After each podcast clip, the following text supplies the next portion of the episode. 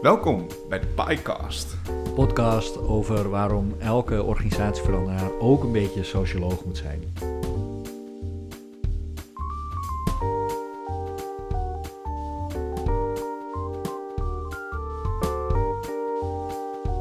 Yes, en vandaag alweer de zesde of de zevende aflevering.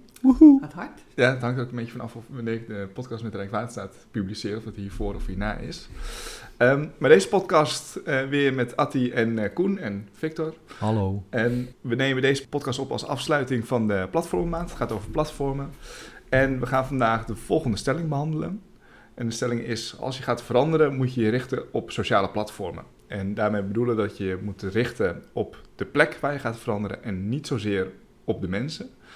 En dit klinkt misschien een beetje raar, zeker uit de mond van eh, sociologen. Maar met een half uurtje hoop ik dat jullie begrijpen wat we hiermee bedoelen.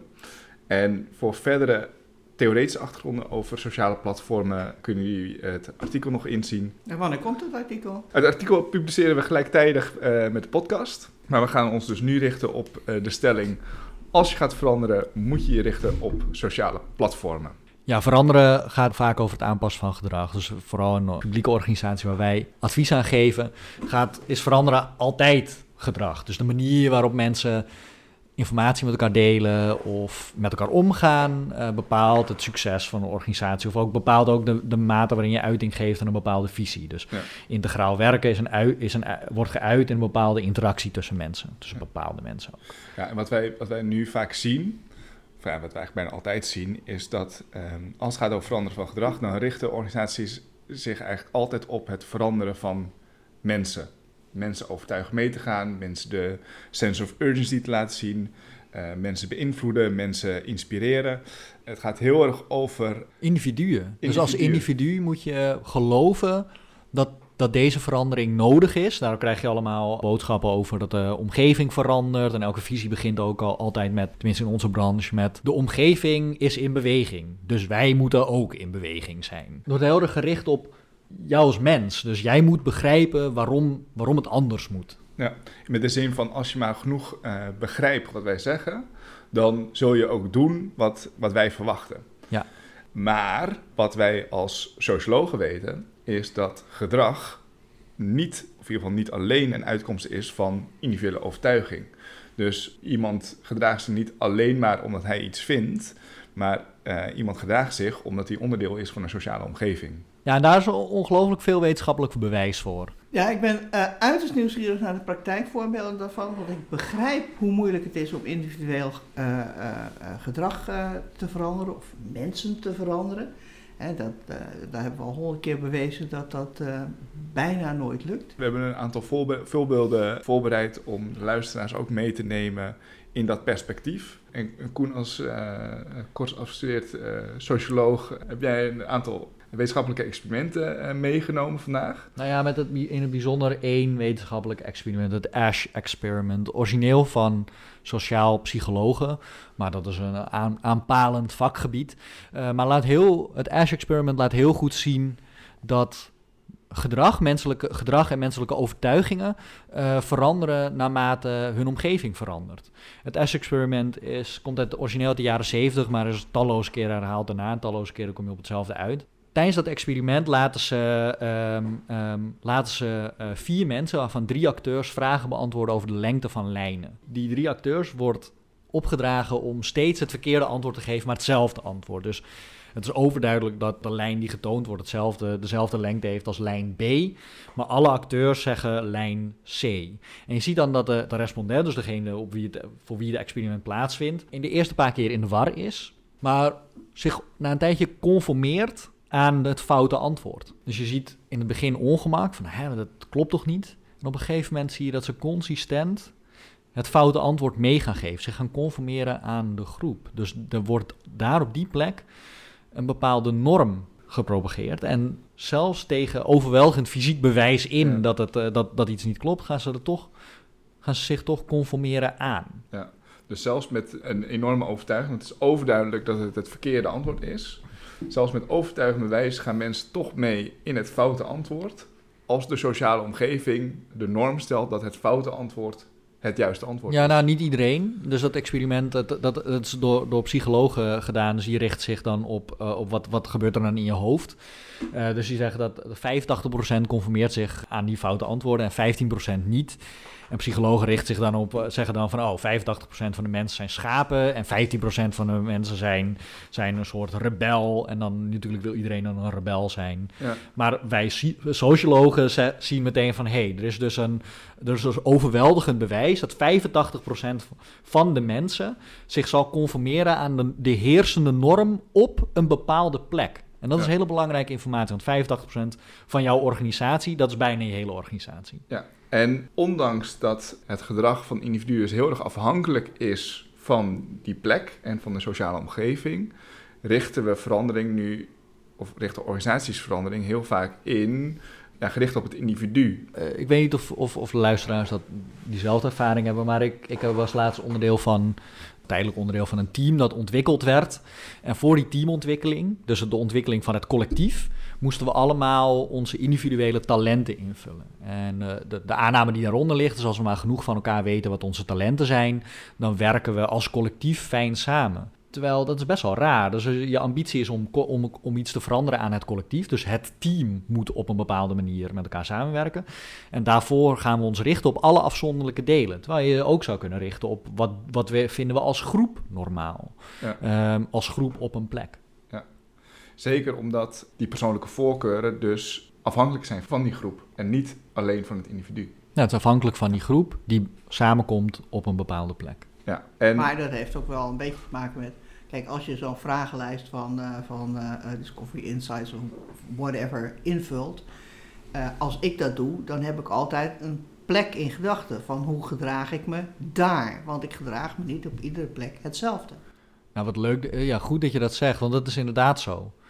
Eh, gedrag is, is jouw gedrag en zelfs jouw, jouw overtuigingen over wat normaal is, dus jouw, de cultuur die in jouw hoofd leeft, die is gebonden aan een sociale plek, een sociale omgeving eh, waar dingen gebeuren. ja, Je gelijk- gedraag je dus op, op een, eh, in een restaurant op een andere manier dan op kantoor of in slaapkamer. je hebt het altijd over het breaching experiment. Ja, dat is wel heel leuk. Dus eh, er is een socioloog, Harold Garfinkel, en die, doet altijd, die deed altijd breaching experiments. Dus eh, in het Nederlands vertaalt zich dat naar crisis-experiment. En dat, breaching gaat over het doorbreken van iets. Hè. Wat hij wat zijn student altijd als opdracht meegaf, was ga naar een plek waar je normaal altijd komt en gedraag je daar dus heel anders. Dus bijvoorbeeld, eh, als jullie zo direct naar huis gaan met kerst, ga dan naar je, naar je ouders.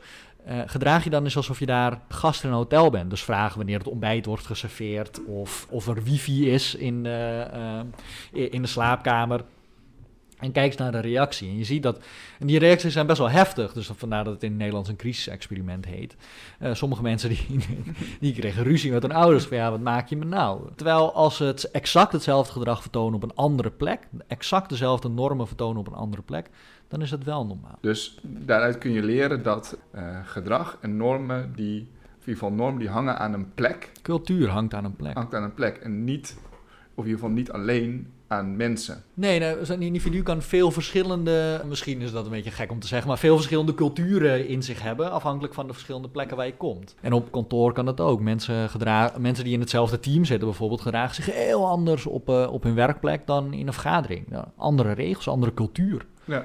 Terwijl ze wel met dezelfde groep zijn, dezelfde groep mensen, is het team op de werkplek hebben andere normen dan in het teamoverleg en andere normen dan tijdens het teamuitje. Ja, Dus de plek die bepaalt voor een groot deel hoe mensen met elkaar omgaan. Ja, wat ik daar al van leer voor eh, veranderen, is dat je eh, in plaats van moet zeggen van oh, welke groep gaan we veranderen, moeten we een ambitie hebben over welke plek we willen veranderen en wat, wel, wat we daar precies willen veranderen aan de Ja. cultuur. Het is ook wel ehm, wat voor veel mensen erg lastig is om mee om te gaan, is als mensen eh, op een, op een, bij een bepaalde vergadering zeggen van ik ga iets doen, of ik sta ergens achter, ik vind iets belangrijk, en dat ze dan op een andere plek eigenlijk iets anders doen, of iets anders zeggen, of hun afspraken niet volledig nakomen. En, eh, Ja, dat is een beetje de, de tragedie van de ambassadeur, hè? Ja, ja om, en, en dat gaat er eigenlijk vanuit dat we verwachten van als iemand A zegt op plek, op een plek, dat die op alle plekken A zal zeggen. Maar omdat gedrag en normen aan, aan verschillende platformen hangen, aan verschillende plekken, kan het heel goed zijn dat iemand op de, bij de ene vergadering Integraal werken heel belangrijk vindt. integraal werken heel belangrijk vindt, maar als hij terugkomt bij zijn eigen team, eigenlijk de interne eh, verbondenheid van het team opeens veel belangrijker vindt. Dus Ja. wat iemand belangrijk vindt, is afhankelijk van een plek. Maar het heeft niet ook te maken met eh, eh, wat er geaccepteerd wordt. Want daarnet gaf je het voorbeeld van dat Ash-experiment. Eh, eh, daar wordt, eh, wordt iemand, maar zeggen, op een gegeven moment van A naar B. Van ja, B is normaal. Ja. Maar die komt vervolgens in zijn eigen team waar C normaal is. Dus dan vindt hij B niet meer normaal. Ja. Dus je past je ook aan aan je omgeving. Precies. Dus, maar, en uiteindelijk voor de organisatie maakt het niet uit wat jij individueel vindt. Het maakt, je, Nee. het maakt, het maakt uit welke normen, welke cultuur eh, gereproduceerd wordt of eh, sterker gemaakt wordt in jouw gedrag, in jouw interacties. Ja. Dus zelfs als je integraal werken heel belangrijk vindt, eh, maar, je, maar je gedraag je ehm, heel sectoraal, dan, dan maakt het eigenlijk niet uit dat je integraal werken heel belangrijk vindt. Dus die persoonlijke verandering maakt, maakt niet uit als die onzichtbaar is. En dit is precies de reden dat de ambassadeursaanpak binnen organisaties vaak mislukt. Ambassadeursaanpak is van, nou, je hebt een veranderd team en iedereen, of de mensen van een veranderd team, die gaan individueel als ambassadeurs gaan ze terug naar hun eigen afdeling. En omdat zij intrinsiek veranderd zijn, gaan zij hun team veranderen. En de ambassadeursaanpak gaat uit van het feit dat je, omdat je één iemand uit elk team of één, iemand- één iemand van elke afdeling pakt, dat je draagvlak hebt. Dus dat die persoon op de andere platformen, dus op de platformen van dat team en dan die afdeling, anderen gaat overtuigen en mee gaat nemen in het feit dat bijvoorbeeld integraal werken eh, belangrijk is. Ja. En dat gebeurt niet. Nee. En volgens mij gebeurt dat niet, of volgens ons gebeurt dat niet, omdat die normen over integraal werken, die hangen aan het platform, de plek van het veranderteam en niet aan de persoon. Oké, en wat is dan de oplossing? Nou, eh, daarom gebruikt Pi, eh, gebruiken we als Pi gebruiken we een platformaanpak. Wat is een platform dan? Een, een platform is ehm, een plek, een plaats waar mensen samenkomen. Dus dat eh, eh, onze podcast, onze wekelijkse, maandelijkse podcast, is, is een platform. Eh, je werkplek waar je collega's tegenkomt, is een platform. Een vergadering, de lunch. Eh, eigenlijk alle plekken waar je andere mensen tegenkomt, kun je zien als een sociaal platform. Ja, zelfs, en het, het hangt aan een fysieke plek. eh, maar ook aan eh, de regels die gelden op die plek. Dus wij zitten nu aan onze kantoortafel. Daar zitten we wel vaker, maar dat is, dan is het niet altijd een podcastplatform. Nee, klopt, want je bent hier ook wel eens, als we met z'n tweeën aan het werk zijn, nou, dan gedragen we ons anders dan als eh Atti erbij is. en als het eh, vrijdagmiddag is, dan gedragen we ons weer anders, want dan eh, pakken we er een biertje bij. En dan Dus zelf, zelfde plek, verschillende platformen. verschillende platformen. En zelfde mensen, Zelfde verschillende mensen. platformen. Ja, dus een, een sociaal platform is echt een, een plaats, tijd en, en ja, een groepsgebonden omgeving waarop mensen kunnen eh, interacteren. En wat we met Pi doen is we zeggen van je moet, als je verandering wil, dan moet je gaan focussen op al die plekken. Omdat die plekken bepalend zijn voor het gedrag van de mensen die daar samenkomen. En je moet je niet richten op elk individu dat op allerlei plekken gedrag moet laten vertonen. Ja. Ja, omdat dat ook, gewoon, ook omdat het gewoon lastiger is, hè? Dus ga maar, eens- ga maar eens een individu veranderen. Ja, Weet je? hebben we psychiaters voor, toch? Als ik mijn hele leven voor Feyenoord ben geweest... Niemand zegt, en iemand heeft, al- stelt als ambitie dat ik eh, volgend jaar voor Ajax moet zijn... hoeveel moeite moet je dan wel niet doen? Ja. Terwijl als je, als je mij als Feyenoord-fan in, een, eh, in de arena zet... nou, dan ben ik weer de kortste keren voor Ajax, hoor. Nou, je zal in ieder geval niet heel hard gaan juichen voor Feyenoord. Nee, ik, ga me, ik, ga shirt, ik doe mijn jas dicht en ik laat mijn shirtje niet zien. Ja. Maar wat ik daarmee wil zeggen is dat het een stuk makkelijker is om de normen en de cultuur op een platform te veranderen en veel sneller zichtbaar is dan de mens veranderen. Oké, maar eh, nu de praktijk, hè, van gaan jullie dan een bestaand platform veranderen? Je een nieuw platform. Ik denk dat, dat de vraag die je stelt ehm, een stap overslaat. Ik denk eerst dat we, dat we je veranderambitie vertalen naar de plekken waar jij die veranderambitie wil, wil verwerkelijken. Als iemand zegt we willen integraal werken, zou mijn wedervraag zijn: waar wil je integraal werken? Overal. dan, is, dan is de vraag van oké, als je overal integraal wil werken, moeten mensen die de salarisadministratie doen dan ook integraal werken? En waar moeten zij dan integraal werken? dat vraagt iets van je als degene met een ambitie om scherper te zijn in wat je ambitie precies is, waar je ambitie precies is. En waar integraal werken er echt toe doet. Op welke plekken er op een bepaalde manier samengewerkt moet worden, dus op een bepaalde manier geïnteracteerd moet worden, voordat jij zegt van, oh, dit is een integrale organisatie. Oké. Dus het kan, het kan zijn dat, dat dat alleen in overleg is. Het kan zijn dat dat alleen op de werkvloer is. Het kan zijn dat het van beide een beetje is. Maar ik wil dan wel weten, waar is jouw ambitie? En zeker ehm, als je gaat beginnen, dan begin je ook met een, ehm, die beweging een, een plek te geven. Een platform van dit is de plek waar wij integraal gaan werken. En Waar we beginnen. Waar we De, beginnen. eerste plek. de eerste plek, Ja. de eerste plek. En dat je dan ook bewust bent van nou, als je elke donderdag of eh, nou, één keer in de maand samenkomt daar om integraal te werken, dat die mensen die op dat platform integraal werken heel belangrijk vinden en met elkaar integraal aan het werken zijn, dat dat nog niet betekent dat zij de hele week door op alle andere plekken waar ze komen ook integraal aan het werken zijn. Nee, want je hebt een plek veranderd en je hebt niet de mensen veranderd. Oké, maar kijk, we hadden net in dat eh, eh, voorbeeld wat niet werkt, hè, dat mensen ambassadeur zijn en dus eh, deze vernieuwing meenemen naar hun eigen team. Hoe verspreid je dit dan? Nee, je ehm, gaat kijken welke. ehm, je- gaat van platform naar platform. Dus je hebt je, hebt je eerste platform waar je opgavegericht of integraal aan het werken bent. En zeg van nou, welk, andere, welk ander platform waar wij invloed hebben, waar willen we dat er ook opgavegericht of integraal gewerkt moet worden. En dat platform, dat ga je veranderen. Dat er nog een plek is waar opgavegericht gewerkt gaat worden. Wat Victor bedoelt is dat je gericht een, een inzet of een interventie ontwerpt voor een bepaald platform, een specifiek platform of een bepaald soort platform. Je kan bijvoorbeeld zeggen dat de, meeste overleggen in een organisatie volgen grofweg dezelfde normen die we hebben over overleggen in die organisatie. Je zou dus kunnen zeggen van hoe kunnen we ons overleggen, on- onze overleggen integraler maken? Hoe kunnen we dat een platform maken waar, een, waar, waar normen over integraliteit gereproduceerd worden in het gedrag dat mensen daar vertonen? En dan kan je, eh, dan kan je bijvoorbeeld zeggen, oh, nou, dan gaan we per, per vergadering gaan we, gaan we een, ondersteuner, een ondersteuning bieden aan het zo inrichten van je vergadering dat het integraal is. Nou, dat kan je grosso modo doen natuurlijk. Dat hoef je niet voor elke, voor elke vergadering eh, eh, anders te doen. Je, je haalt, je haalt, de vrijblijvendheid van af. Hè? Je, wat, wat Victor net zei van, goh, we veranderen jou en jij moet de boodschap eh, daar verkondigen. Nee, dat doen we niet. Nee, jij eh, moet ervoor zorgen, je moet ervoor zorgen dat die spelregels aangepast worden in dat, dat, eh, dat platform waar je naartoe gaat. En daar helpen we je bij. Ja, maar is dat die- wat je zegt? Ja, maar de, de, er zit een zweem van vrijblijvendheid in eh, het veranderen van mensen. Dus je verandert alleen als je het echt wil of als je echt de, de, Ja. de behoefte voelt. Maar dat is niet zo. Er zit een hele grote dwang ook daar. Alleen die zit op, van, die zit op, op veel kernachtiger. Van ja, jij moet je karakter veranderen. Anders is er hier misschien wel geen plek meer voor je. Dat is de impliciete boodschap die je krijgt als je, als je individueel moet veranderen. Toch? We moeten veranderen. Want de omgeving verandert en als wij niet mee veranderen, dan, eh, dan, dan staat jouw baan op de tocht. Of misschien, of dat wordt dan uitgelegd als de hele organisatie, maar waaronder dus jouw baan.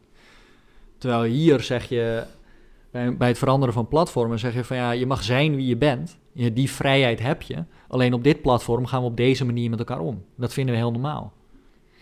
En natuurlijk kan het om zeep geholpen worden door de groep, maar niet door een individu. Zoals één individu bij- daarbij zegt van nou, dat vind ik onzin. Ja, dan, dan heb je vette pech. Als je het allemaal zegt, vind ik dat er wat in zit. Dan moeten we gaan luisteren.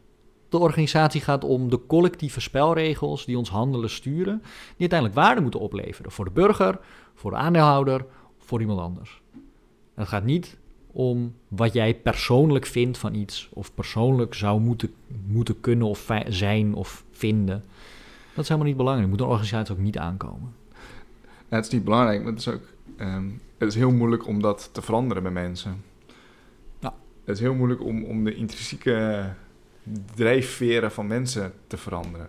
Ja, Het is veel makkelijker om een plek te organiseren waarop er bepaalde normen gelden. Dus het platform aan te passen. Nou, op deze plek gaan wij zo met elkaar om. En die plekken die kun je als organisatie heel eenvoudig, heel snel, heel zichtbaar veranderen. Terwijl het individu is niet makkelijk en snel en zichtbaar te veranderen. Ja, en wat wij doen met Pi is uh, die plekken, die platformen uh, zo inrichten dat succesvol gedrag, dus, dus uh, succesvolle interacties, die, die, die beschreven zijn volgens de ambities, dus integrale interacties, waardevoller worden op dat platform dan niet-integrale interacties. Ja, en hiermee zijn we ook weer terug bij de stelling van het begin. Wij zeggen dus als bij uh, richt je op het veranderen van platformen en niet op het richten van individuen. En, um, en we zijn benieuwd of uh, jullie luisteraars meegaan in onze gedachtegang. Of dat jullie het juist helemaal niet mee eens zijn. Alle reacties zijn uh, meer dan welkom. Bedankt in ieder geval voor het luisteren. En tot de volgende.